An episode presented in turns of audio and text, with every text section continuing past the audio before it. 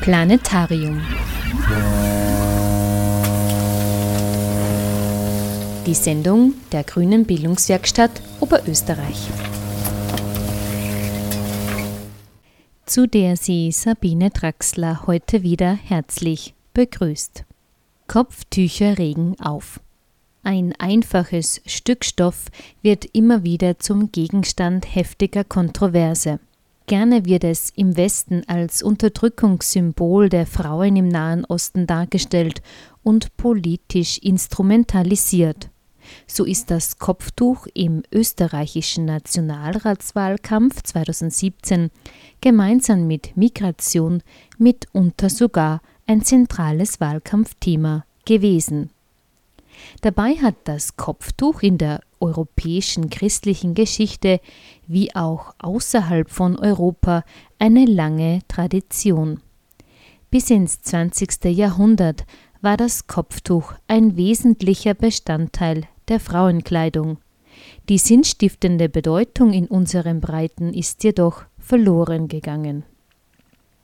Die Grünen Generation Plus Oberösterreich haben sich im Rahmen der achten Salongespräche am 20. Juni 2018 auf die Spuren dieses heiß diskutierten Symbols gemacht und dazu eine äußerst renommierte und vielseitig Gelehrte nach Linz eingeladen. Professorin Doktorin Christina von Braun. Christina von Braun ist 1944 in Rom geboren, Kulturtheoretikerin, Autorin und Filmemacherin. Bei über 50 Dokumentarfilmen und Fernsehspielen zu kulturhistorischen Themen hat sie Regie geführt, zahlreiche Bücher und Aufsätze verfasst. Von 1994 bis 2012 hatte sie einen Lehrstuhl für Kulturtheorie mit dem Schwerpunkt Geschlecht und Geschichte an der Humboldt-Universität zu Berlin inne. Von 2012 bis 2013 war sie die Sprecherin des neu gegründeten Zentrums Jüdische Studien Berlin-Brandenburg. Ihre Forschungsschwerpunkte sind die Bereiche Gender, Religionsgeschichte, Antisemitismus und die Geschichte der Schrift. Mit dem Kopftuch hat sich Christina von Braun eingehend in dem von ihr gemeinsam mit Bettina Mattes veröffentlichten Buch Verschleierte Wirklichkeit die Frau, der Islam und der Westen auseinandergesetzt.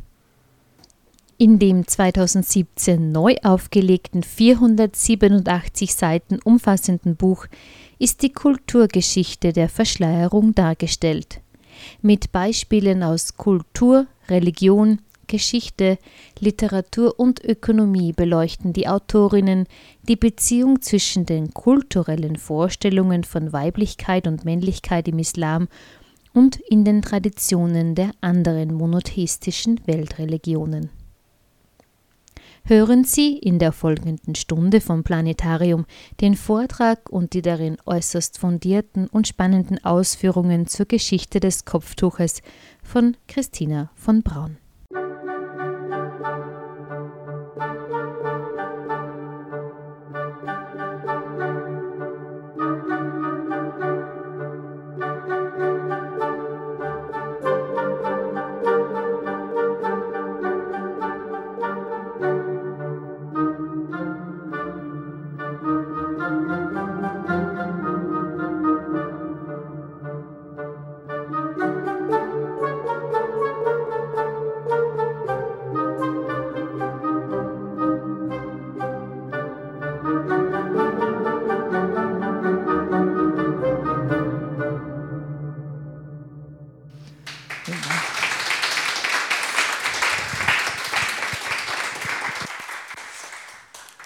Ja, vielen Dank für die Einladung hierher.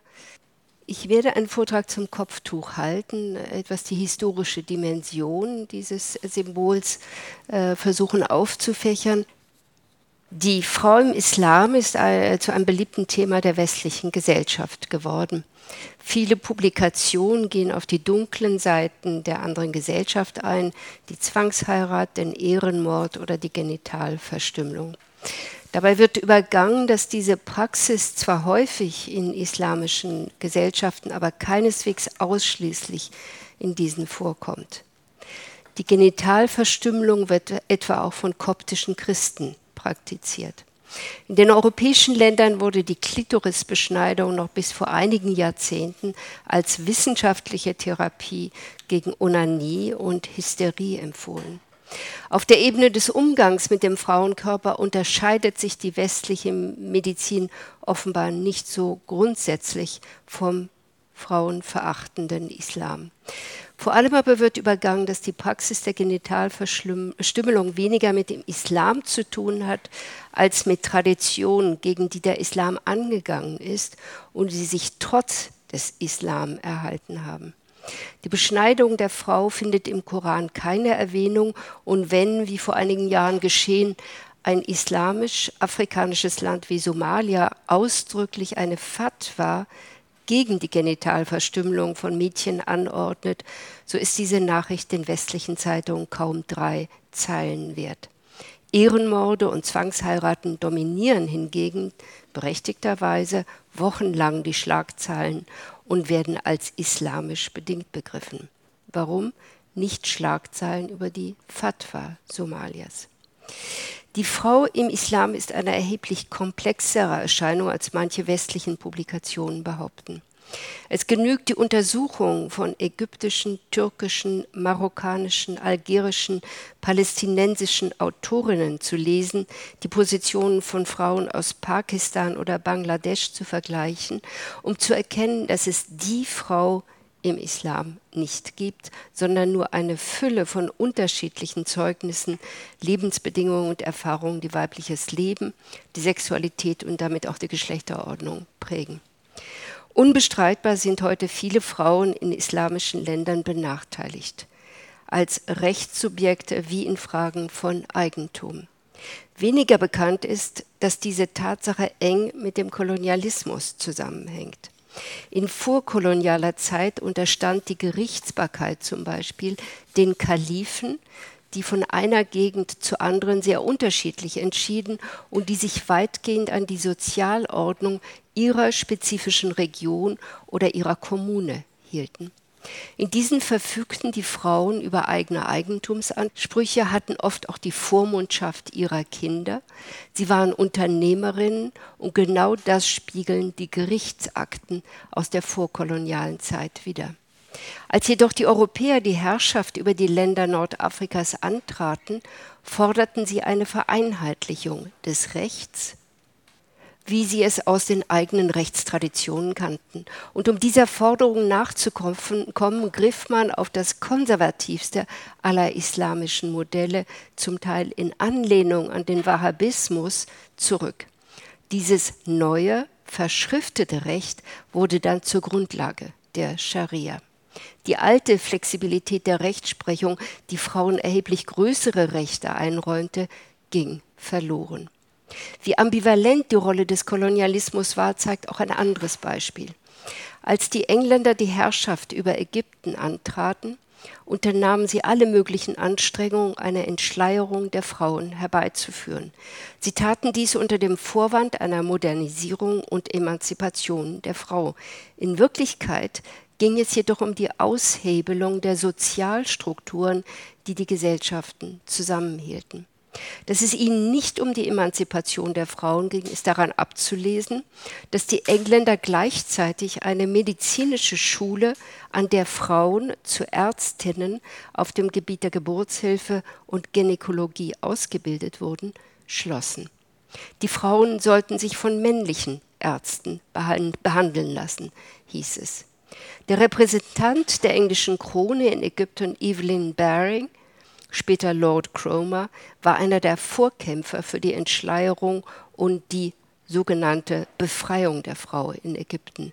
In seinem Heimatland war er Mitbegründer und Vorsitzender der Men's League for Opposing Women's Suffrage, also der Liga der Männer gegen das Frauenstimmrecht. Wahr ist ebenfalls, dass viele Intellektuelle in islamischen Ländern von fundamentalistischen Strömungen bedroht werden. Doch die gerade intellektuellen Feindlichkeit und Sexismus sind Symptome, die allen Fundamentalismen gemeinsam sind, ob islamischer, christlicher oder jüdischer Herkunft. Der Begriff Fundamentalismus wurde 1905 von Evangelikalen aus dem amerikanischen Bible Belt als Selbstbezeichnung geschaffen, um einen extrem konservativen Glauben an Christian Fundamentals zu beschreiben.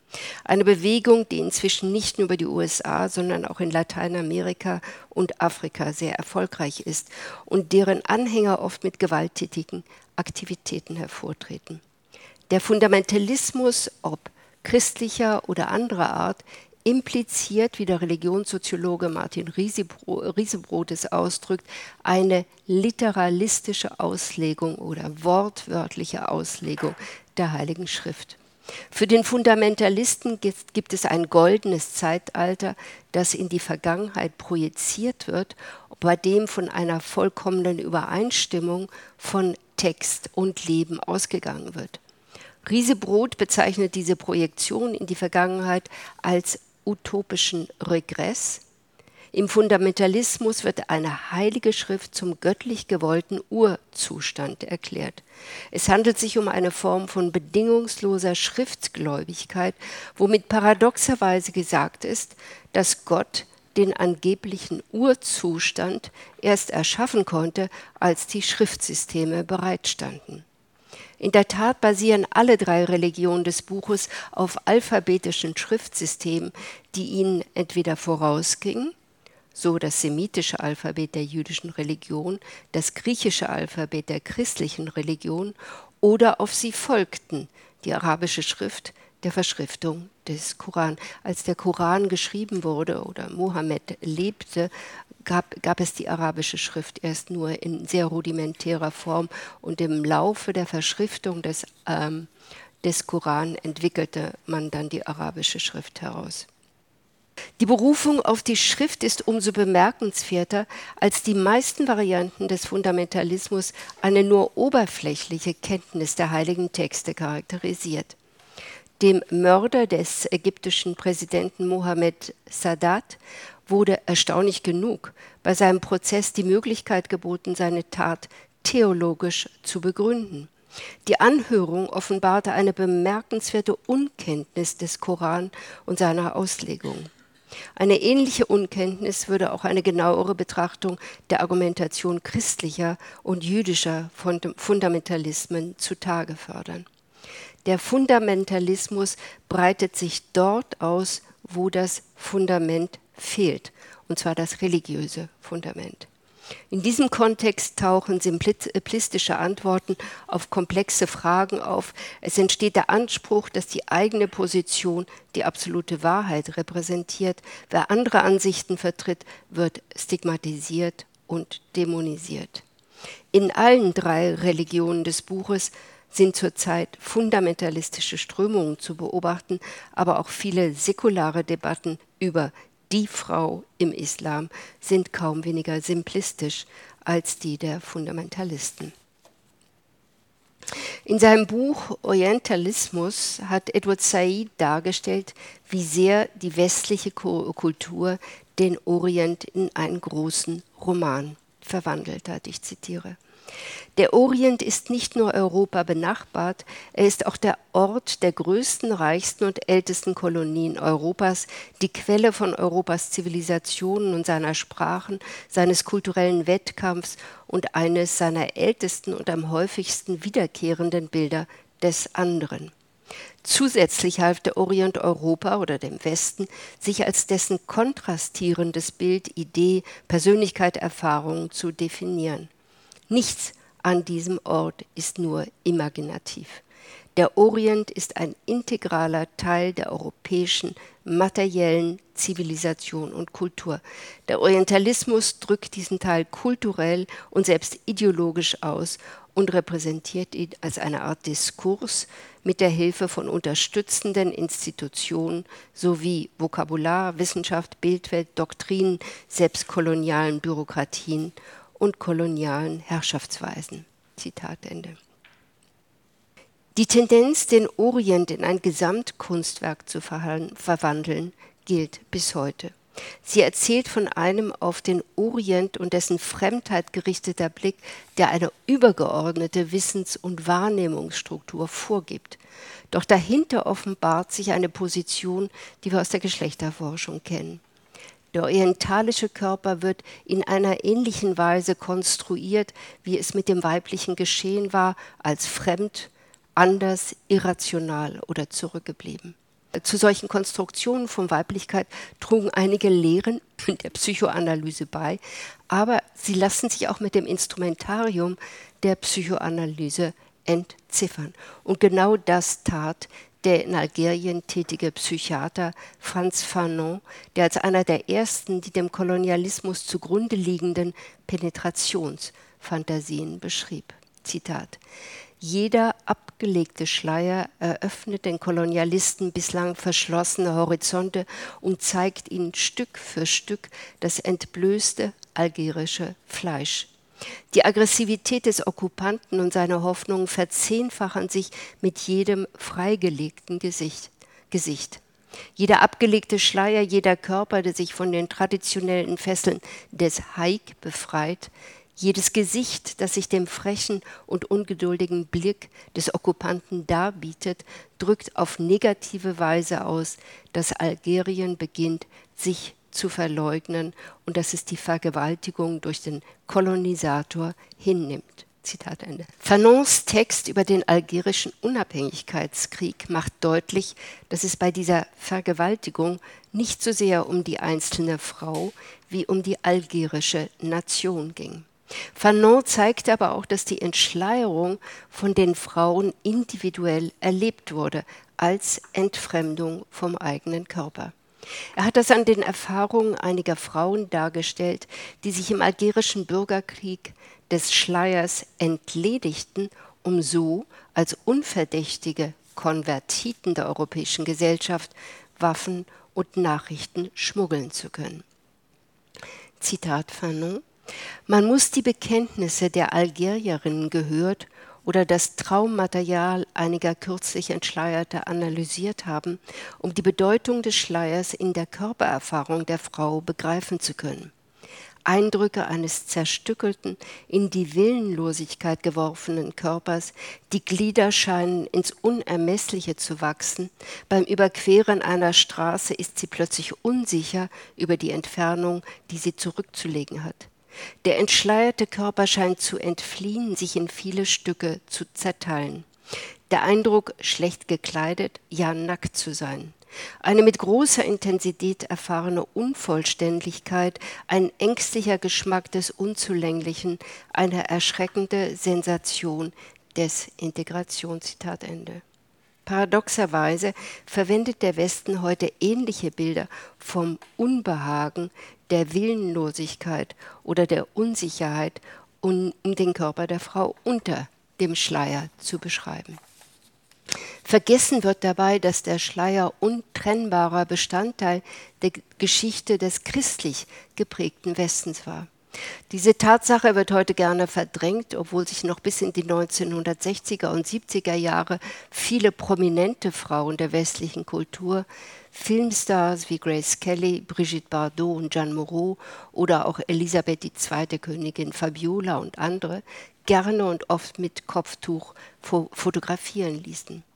Wenn wir heute etwa unter Frauen in der Landwirtschaft solche Tücher sehen, betrachten wir sie als Bestandteil traditionellen ländlichen Tracht. In Wirklichkeit sind sie jedoch das Relikt der in der christlichen Gesellschaft verbreiteten Vorstellung, dass eine Frau ihren Kopf bedecken muss, sobald sie unter die Haube gekommen ist.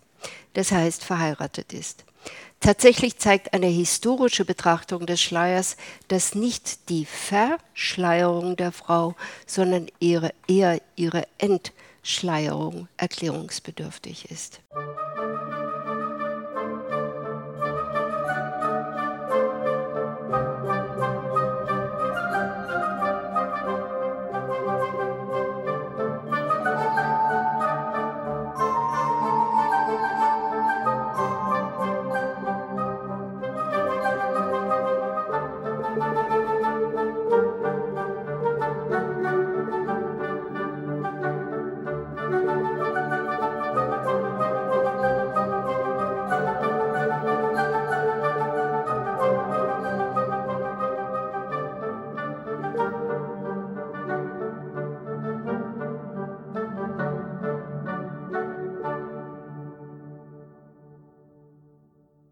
Hören Planetarium, die Sendung der Grünen Bildungswerkstatt Oberösterreich.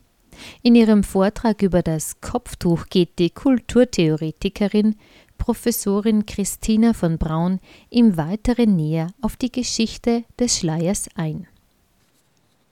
Der Schleier wurde nicht vom Islam erfunden, er war ihm nicht einmal von Anfang an eigen sondern wurde in Auseinandersetzung mit den älteren vorislamischen Kulturen und den beiden anderen monotheistischen Religionen, Judentum und Christentum, übernommen. Wenn wir heute die Verschleierung der Frau als spezifische Eigenart des Islam wahrnehmen, so ist sie in Wirklichkeit ein Element der Einheit des Mittelmeerraums und war unter Jüdinnen und Griechen in Syrien und Byzanz verbreitet. Sie war zunächst ein Statussymbol, nur die Frauen höheren Standes durften den Schleier tragen. In den islamischen Gebieten wurden die Schleier zuerst von Mohammeds Frauen und später von Frauen aus der Oberschicht getragen. Erst seit dem 9. Jahrhundert gehört er verbindlich zur zivilen, nicht zur sakralen Kleidung der Frau. Seine Form variierte jedoch von einer Region zur anderen und richtet sich auch heute noch danach, welcher der zahlreichen Gruppierungen innerhalb des Islam die jeweiligen Frauen angehören. Die Verschleierung der Frau als eine genuin islamische Sitte zu beschreiben, so die Religionshistorikerin Laila Ahmed, die an der Harvard Divinity School lehrt, ist, Zitat, eine Verzerrung historischer Tatsachen, die die Austauschbeziehungen und Kontinuitäten unter den verschiedenen Kulturen und Religionen im Nahen Osten und Mittelmeerraum zum Verschwinden bringt. Schleier und Kopftuch haben politische, sexuelle, religiöse und soziale Bedeutung, die nebeneinander stehen und einander überlagern. Die Kopfbedeckung kann Klassenzugehörigkeit, regionale Abgrenzung oder religiöse Zugehörigkeit ebenso signalisieren wie den Ehestatus. Historisch greifbar wird der Schleier schon in der Frühantike als Attribut der Göttin wie auch als Kleidungsstück der sterblichen Frau. Die frühesten Zeugnisse stammen aus Mesopotamien und dem Mittelmeerraum, so werden die verschiedenen Gestalten der Muttergottheit, also Ishtar, Isis, später Demeter und Vesta, oft verschleiert dargestellt. In babylonischen Texten, so Alfred Jeremias, wird die Nacht als die verschleierte Göttin angerufen. Von der ägyptischen Isis heißt es, ihr Standbild habe die Inschrift getragen, ich bin das All, das Vergangene, Gegenwärtige und Zukünftige, mein Gewand hat noch kein Sterblicher gelüftet. Homer berichtet, dass die eleusinischen Mysterien Demeter, als die Herren des glänzenden Schleiers verehren. Ein Rechtsdokument aus Assur aus dem 15. Jahrhundert vor unserer Zeitrechnung schreibt den verheirateten Frauen die Verhüllung des Kopfes vor, wenn sie sich in der Öffentlichkeit zeigen. Auch im antiken Griechenland gehörte der Schleier zur Bekleidung von verheirateten Frauen der Oberschicht. Bräute tragen den Gesichtsschleier als Zeichen ihrer Schamhaftigkeit, eine Sitte, die sowohl bei den Juden als auch bei den Griechen praktiziert und später von den Römern übernommen wurde. Im Hebräischen bedeutet das Wort für Braut, Kalatu, wörtlich die Verschleierte. Indem der Bräutigam den Schleier der Braut lüftet, entblößt er symbolisch ihre Scham und indem er sie erkennt, vollzieht er symbolisch den Geschlechtsakt. Während der Schleier als Attribut der Göttin deren Unabhängigkeit und die Unverfügbarkeit des Heiligen symbolisierte, die unverheirateten Priesterinnen der römischen Vesta beispielsweise bewachten einen mit Vorhängen geschützten, den Blicken der normalen Sterblichen entzogenen Innenraum, in dem sie ungesehen ihre Rituale verrichteten, zeigt im Profanbereich die Ehefrau mit dem Schleier ihre Zugehörigkeit zu einem Mann, also ihre Ehrbarkeit, und grenzt sich damit von der Prostituierten ab, der es unter Androhung harter Strafen verboten war, den Schleier anzulegen. Im Christentum hingegen signalisiert der Schleier den Verzicht auf Sexualität und Fortpflanzung, ohne damit die anderen Bedeutungen gänzlich zum Verschwinden zu bringen. So ermahnte der römisch-christliche Autor Tertullian in seiner um das Jahr 216 nach Christus verfassten Schrift De Virginibus Velandis die unverheirateten Jungfrauen ihre Keuschheit mit dem Schleier zu schützen. Zitat Ich bitte dich, Jungfrau, verhülle mit dem Schleier dein Haupt, ergreife die Waffe der keuschen Zucht, umgib dich mit dem Walle der Schamhaftigkeit, denn du hast dich mit Christus vermählt, ihm hast du deinen Leib übergeben. Zitat Ende. Schließlich, um noch ein letztes Paradox aufzuzählen, kann der Schleier den Körper der Frau als abwesend und geheimnisvoll bezeichnen und er kann jenes Unsichtbare im Innern des weiblichen Körpers verborgene Geheimnis der Jungfräulichkeit symbolisieren. Auf vielen Darstellungen war Maria bei der Verkündigung des Engels, sie werde, obgleich jungfräulich, einen Sohn gebären, mit Webe- oder Spinnarbeiten beschäftigt. Später, nach der Entdeckung des Hymens im 11. Jahrhundert, symbolisierte der Schleier das unsichtbare Jungfernhäutchen. Noch vor ein oder zwei Generationen gehörte die Kopfbedeckung zur Standardkleidung der anständigen Frau in Europa. Als die Frauenrechtlerin Anita Augsburg 1893 in Karlsruhe den Festvortrag zur Eröffnung des ersten deutschen Mädchengymnasiums hielt, dem Schritt waren Jahrzehnte des Kampfs um höhere Bildung für Frauen vorausgegangen, berichtete die deutsche Presse landesweit über das Ereignis. Der Inhalt der Rede fand erheblich weniger Beachtung als die Tatsache, dass sie ohne Hut ans Rednerpult getreten war. Damals war Emanzipation offenbar nur mit Kopfbedeckung denkbar. Hundert Jahre später funktioniert sie angeblich nur ohne. Der Bedeutungsreichtum des Schleiers ist vielfältig und verweist auf politische, religiöse, körperliche und andere Dimensionen. Er spielt eine wichtige Rolle in der Auseinandersetzung zwischen Islam und westlicher Gesellschaft, weil er auch in der christlichen Gesellschaft eine lange Tradition hat. Von den drei Religionen des Buches hat nur die christliche je von den Frauen verlangt, ihr Haupt im Gotteshaus zu bedecken. So ermahnte Paulus die Christinnen von Korinth, sich in der Kirche zu verschleiern. Seine Begründung für diese Vorschrift ist bemerkenswert. Zitat Zwar darf der Mann seinen Kopf nicht verhüllen, denn er ist Abbild und Abglanz Gottes. Die Frau aber muss es tun, denn sie ist Abglanz des Mannes. Es stammt ja ursprünglich nicht der Mann aus der Frau, sondern die Frau aus dem Mann. Zitat Ende. Da bei Paulus nur der Mann als Ebenbild Gottes angesehen wurde, durfte nur er diesem unverschleiert, sozusagen auf gleicher Augenhöhe, begegnen. Die Frau dagegen als Geschöpf und Abbild des Mannes hatte sich zu äh, verhüllen. Diese ganz andere Bedeutung, die der Verschleierung der Frau in der christlichen Religion zugewiesen wurde, erklärt sich aus unterschiedlichen religiösen Strukturen.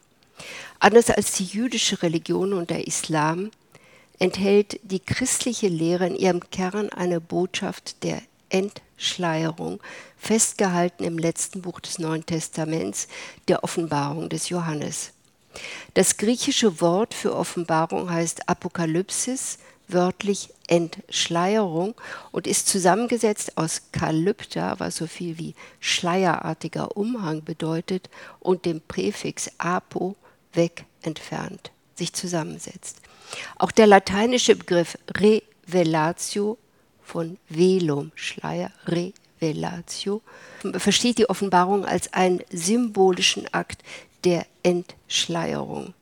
Sowohl die jüdische als auch die islamische Religion gehen von einem verborgenen Gott aus, der nicht abgebildet werden darf. Er bleibt mithin verschleiert und mit dem der Gläubige nicht unmittelbar in Kontakt treten kann. Er hat sich ihm gegenüber also zu verschleiern. In der hebräischen Bibel wird berichtet, Moses habe auf dem Gottesberg, Zitat, sein Angesicht verhüllt, weil er sich vor dem Angesicht Gottes fürchtete, Zitat Ende. Und von Mohammed weiß die Überlieferung, er habe vor seiner Entführung, als er das Herannahen Gottes spürte, gerufen, hüllt mich ein. Darüber hinaus wird Mohammed in der islamischen Überlieferung auch der Schleiermann genannt. In zwei Koransuren wird er ausdrücklich mit O Verhüllter und O Verdeckter angesprochen. Als Enthüllungsreligion folgt das Christentum einer anderen Logik. Der Gedanke der Entschleierung besagt, die Wahrheit Christi, das heißt das Geheimnis Gottes, unverhüllt sehen und begreifen zu können, in der Gestalt Christi, dem fleischgewordenen Wort oder sichtbar gewordenen Gottessohn. Diese tiefgehenden Unterschiede haben Rückwirkung auf die symbolische Geschlechterordnung in den drei Religionen des Buches. In allen drei Religionen lässt sich die Geschlechterordnung als ein Spiegelbild für das Verhältnis von Gott und Mensch lesen. Wenn die Geschlechterordnung von biologischen und nicht von symbolischen Paradigmen abhinge, würde sie sich nicht von einer Kultur zur anderen unterscheiden. Das hindert die Kulturen allerdings nicht, ihre Geschlechterordnung mit der Natur gleichzusetzen, einer Art von biologistischem Fundamentalismus.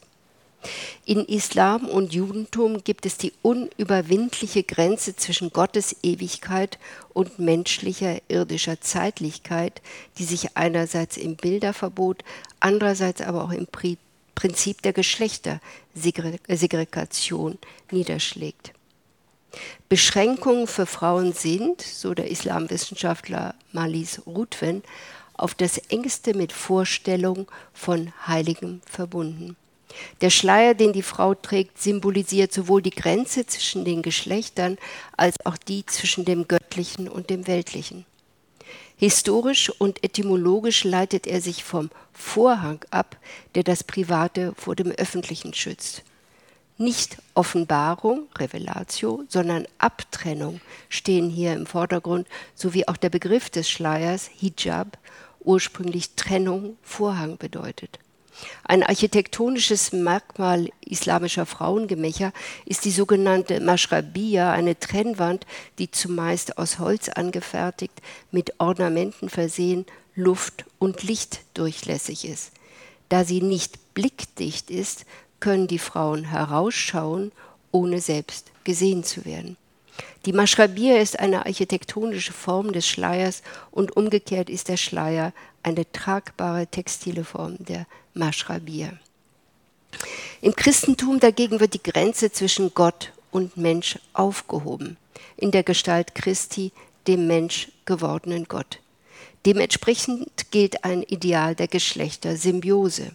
So wie Christus das Haupt der Kirche und die Gemeinde seinen Leib bilden, sollen auch die Geschlechter eine untrennbare Einheit bilden. Und auch hier setzte Paulus die Maßstäbe, indem er eine Analogie zwischen dem Verhältnis von Christus und Ecclesia und dem Verhältnis der Geschlechter herstellte.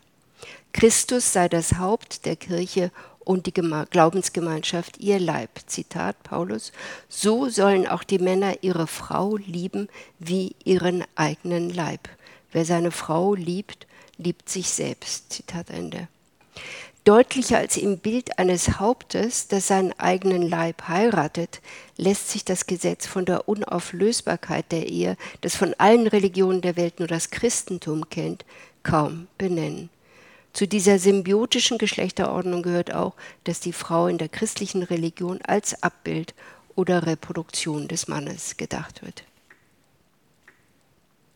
Die tiefgehenden religiösen Unterschiede schufen eine unterschiedliche Bewertung der Sexualität.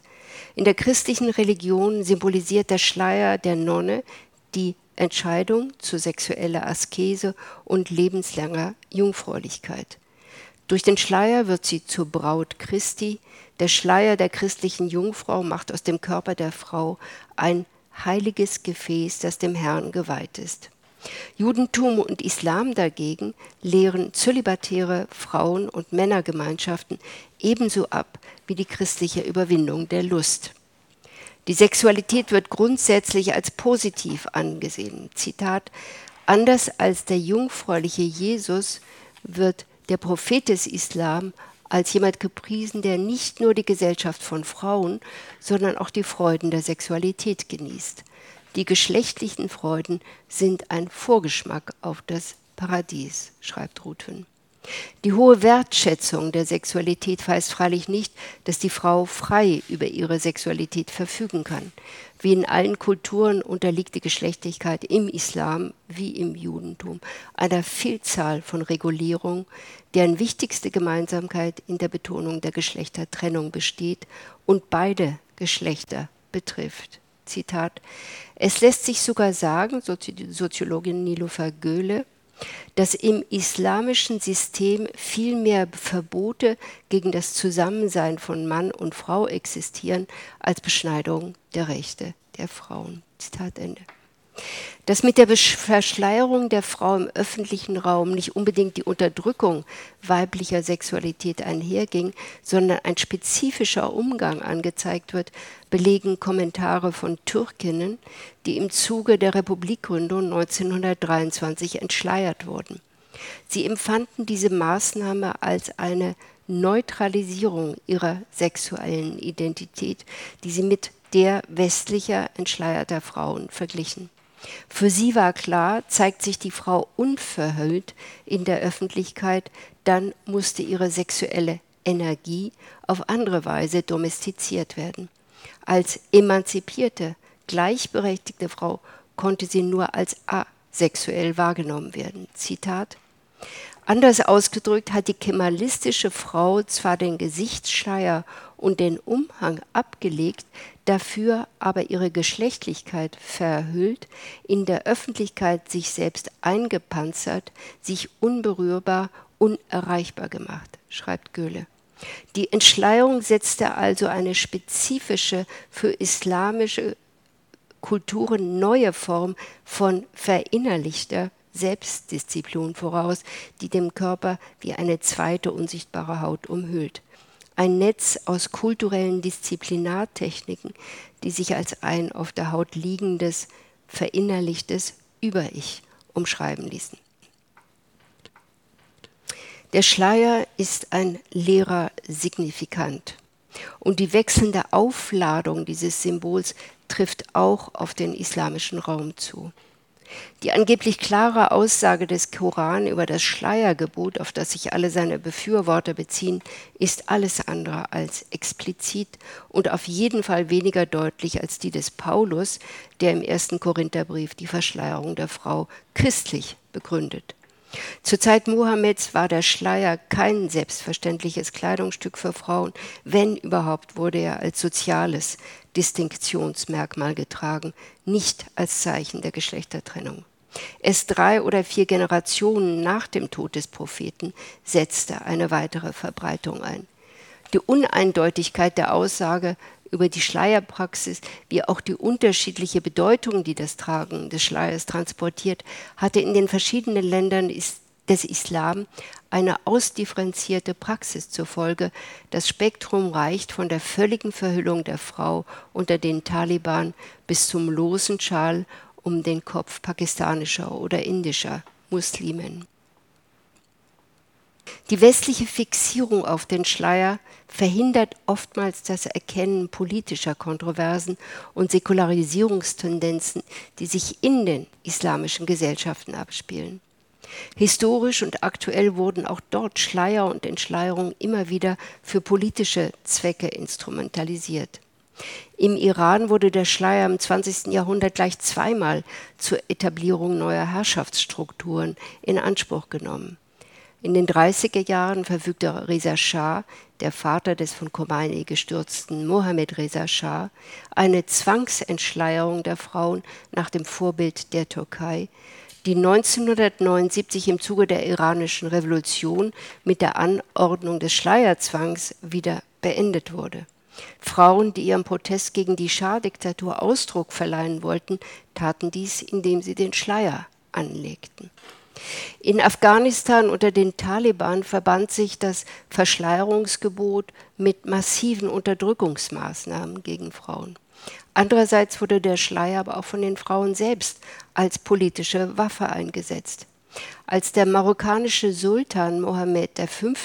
von den Franzosen ins Exil verbannt wurde, tauschten die Frauen in vielen Städten Marokkos den traditionell weißen Schleier gegen einen schwarzen. Sie bedienten sich dieser Symbolik, um ihre Solidarität mit dem Herrscherhaus und der nationalen Unabhängigkeit zu demonstrieren. Fanon schreibt, dass für die arabische Gesellschaft die Schwarbe, äh, Farbe Schwarz kein Ausdruck für Trauer sei. Zitat: Im Zusammenhang mit dem Unabhängigkeitskampf entspricht die Aneignung von Schwarz dem Wunsch, symbolischen Druck auf den Besatzer auszuüben durch die konsequente Wahl seines eigenen Zeichensystems. Zitat Ende. Die innerislamische Politisierung des Schleiers hatte schon lange vor dem Kolonialismus begonnen. Als der Scheich der algerischen Stadt Konstantin im Jahre 1792 von seinem Gegner Hassan Pascha ermordet wurde, tauschten die Frauen von Konstantin über Nacht ihre weißen Haiks gegen schwarze aus. Die schwarzen Tücher unterscheiden sie bis heute von Frauen anderer algerischer Städte. In anderen Gebieten wurde der Schleier zu einem Symbol der Abkapselung gegen eine islamische Fremdherrschaft, so etwa bei den Sambiten, die sich schon früh von anderen islamischen Strömungen abspalteten und im 17. Jahrhundert in eine Oasengruppe nach Südalgerien auswanderten. Sie wurden als die Puritaner des Islam bezeichnet. Dieser Puritanismus findet einerseits in einer strengen Endogamie ihren Ausdruck. Die Männer der Gemeinschaft sind verpflichtet, Frauen aus der eigenen Gruppe zu heiraten. Andererseits aber auch in der kompletten Verschleierung der Frauen. Nur ein Auge ist zu sehen.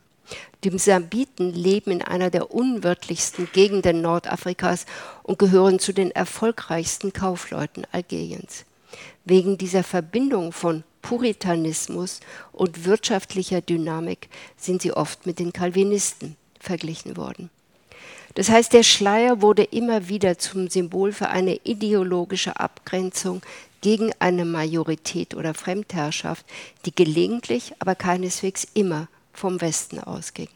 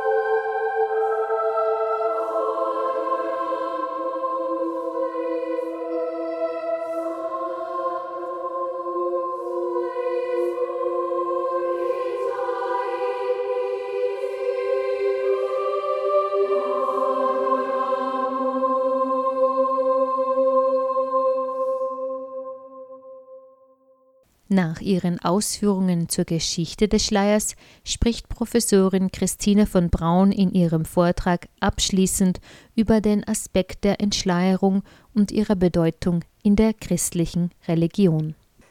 Dass sich die christliche Religion als eine Religion der Enthüllung versteht, sollte bestimmt werden für die säkulare westliche Welt. Viele der Neuerungen, die mit der Renaissance zu einem raschen und wachsenden Wissensschub führten, verdankte das Abendland dem arabischen Raum. Das gilt für die Medizin und Mathematik wie auch für viele technische Neuerungen. Auf einigen Gebieten hat das Abendland jedoch vollkommen Neues geleistet.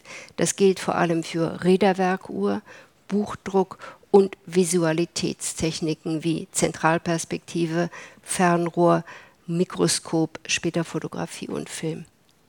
Gerade die Sehtechniken machen deutlich, dass die Aufklärung ein Produkt der christlichen Religion ist. Mit ihnen wandert das christliche Paradigma der Revelatio, Enthüllung, von der Theologie hinüber in den weltlichen wissenschaftlichen Raum. Auf der Suche nach der irdischen Wahrheit entwickelte das Abendland eine Fülle von Sehgeräte, die immer neue Entdeckungen ermöglichten. Diesen Enthüllungsdrang eigneten auch geschlechtliche Aspekte. Dank der neuen Sehgeräte wurden unbekannte Welten penetriert und dunkle Kontinente ans Licht gebracht. Egal, ob es sich um den menschlichen Körper, die Natur oder um fremde Kontinente handelte, das Objekt des Wissens wurde immer als Frau imaginiert, die durch die Wissenschaft defloriert und enthüllt werden soll. Der Impetus der Entdeckung spiegelte sich in künstlerischen wie medizinischen Prozessen wider. Bei Tizian oder Dürer die den Künstler mit den Augen und der Zentralperspektive in den weiblichen Körper eindringen lassen.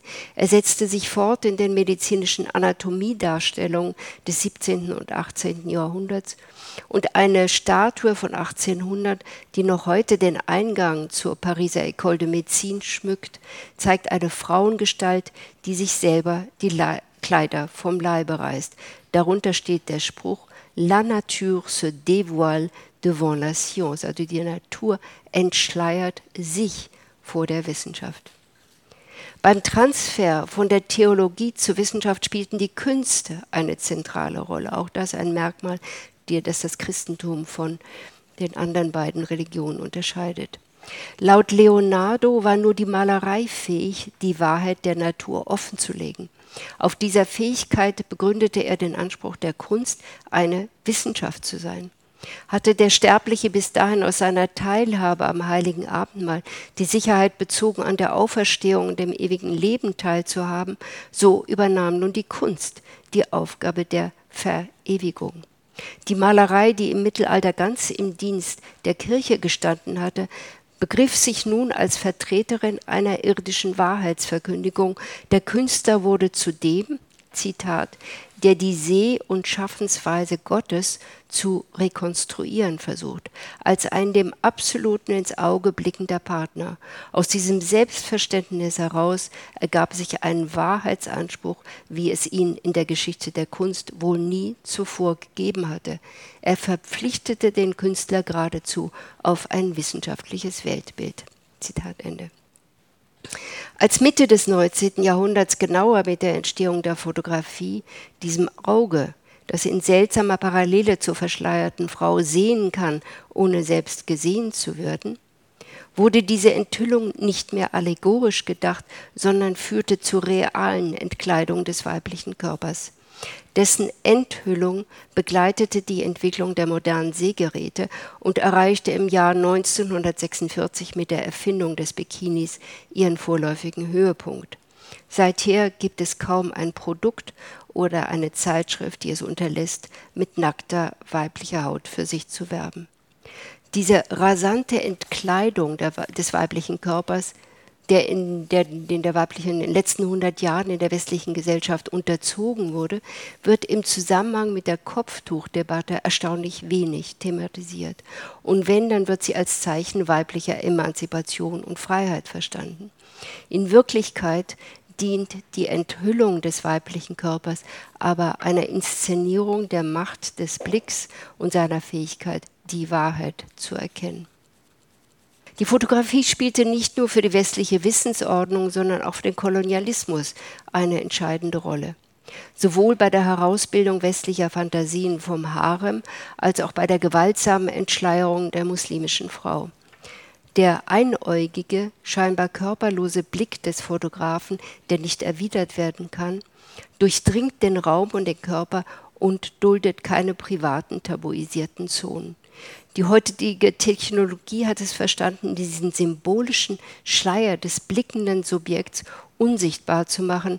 Die frühen Fotokameras verlangten noch vom Fotografen die Bedeckung des Kopfes mit einem schwarzen, lichtundurchlässigen Tuch, das dem Schleier der Muslimin verblüffend ähnelt.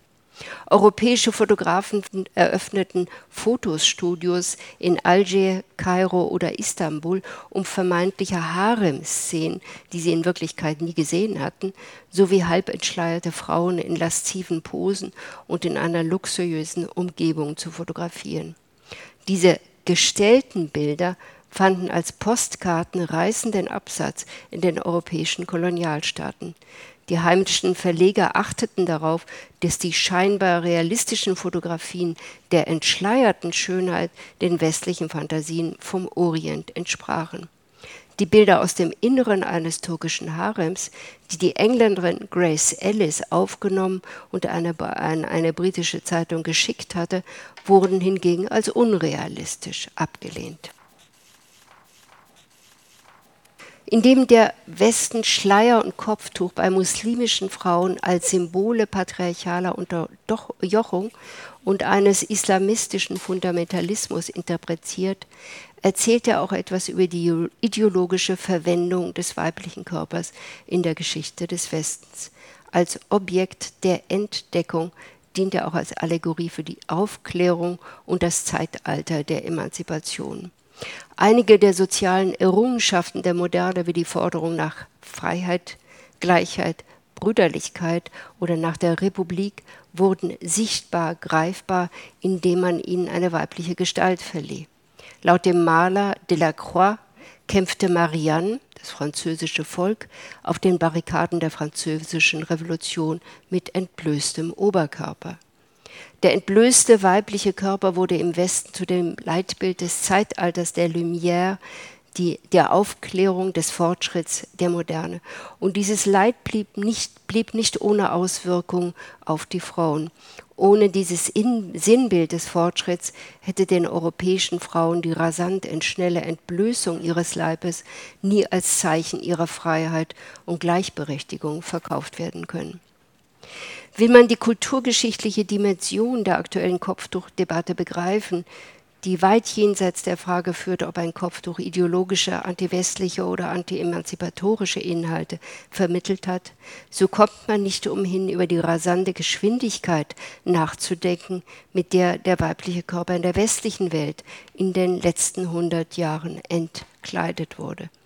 Das impliziert keine Kritik am nabelfreien T-Shirt, sondern nur die Frage, ob diese Nacktheit wirklich ein Zeichen von Emanzipation der Frau oder so frei von Ideologie und sozialem Druck ist, wie manche Verfechter der westlichen Freiheit behaupten.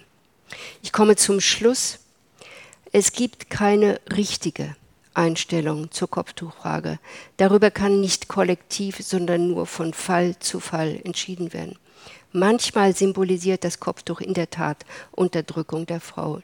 In vielen anderen Fällen wird es aber auch von jungen Frauen getragen, die sich auf dem Weg in die moderne, zu akademischer Ausbildung und Berufstätigkeit befinden, aber nicht aussehen wollen wie eine westliche Frau. Aber auch im Iran, wo die Frauen zum Tragen des Kopftuchs gezwungen wurden, stellen die Frauen mehr als die Hälfte aller Studierenden. Das gilt auch für traditionell männliche Gebiete wie das Ingenieurstudium. In manchen Fällen wurden deshalb Quoten für Männer eingeführt. Unter den Studierenden Vereinigten Arabischen Emirate haben Frauen einen Anteil von 65 Prozent. Auch die Alphabetisierungsraten liegen bei ihnen höher als bei den Männern, 90 gegenüber 74 Prozent. In Algerien sind 60 Prozent aller Richter Frauen, darunter Verschleierte und Unverschleierte. Im fortschrittlichen, aufgeklärten, emanzipierten Europa wird man lange suchen, bevor man ein Land findet, in dem Frauen einen so hohen Anteil an der Rechtsprechung haben. Es gibt wenig Grund, die Rolle von Frauen in islamischen Ländern zu idealisieren. Aber man hat den Eindruck, dass das Reden über die Unterdrückung der Frau im Islam dafür herhalten soll, von den oft gar nicht so emanzipierten Lebensbedingungen von Frauen im Westen abzulenken. Umso mehr erstaunt es, wie viele westliche Feministinnen bei diesem Ablenkungsmanöver eine prominente Rolle spielen. Dabei sollte der seltsame Konsens, der sich zwischen Feminismus und Vatikan gebildet hat, ein wenig nachdenklich stimmen. Danke Ihnen.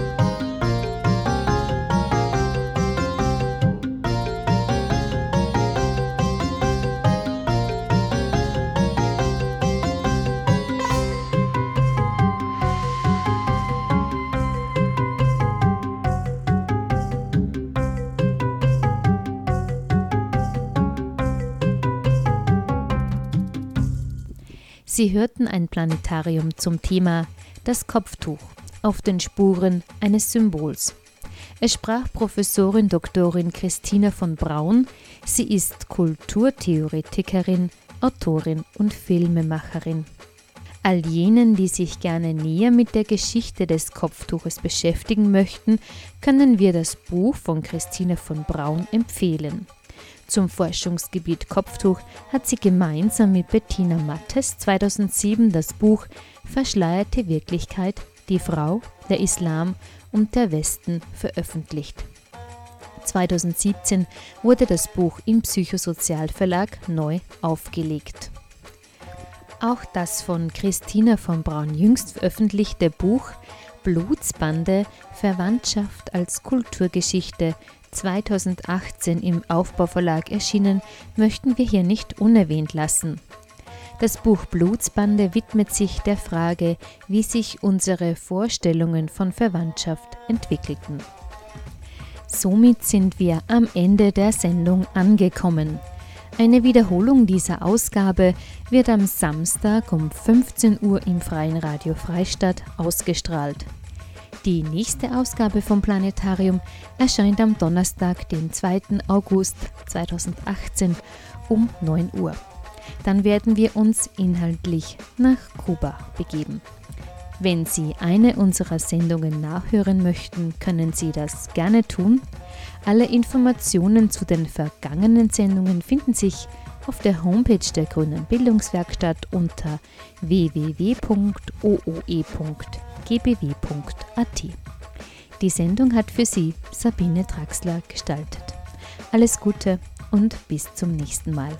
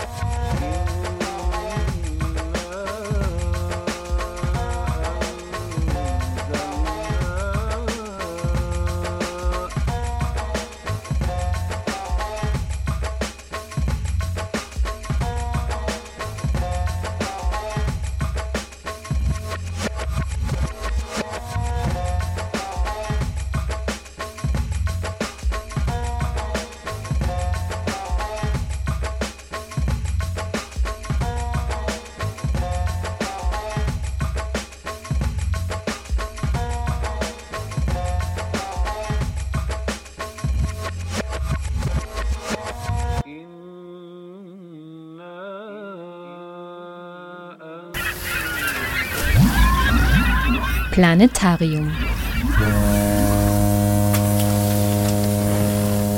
Die Sendung der Grünen Bildungswerkstatt Oberösterreich.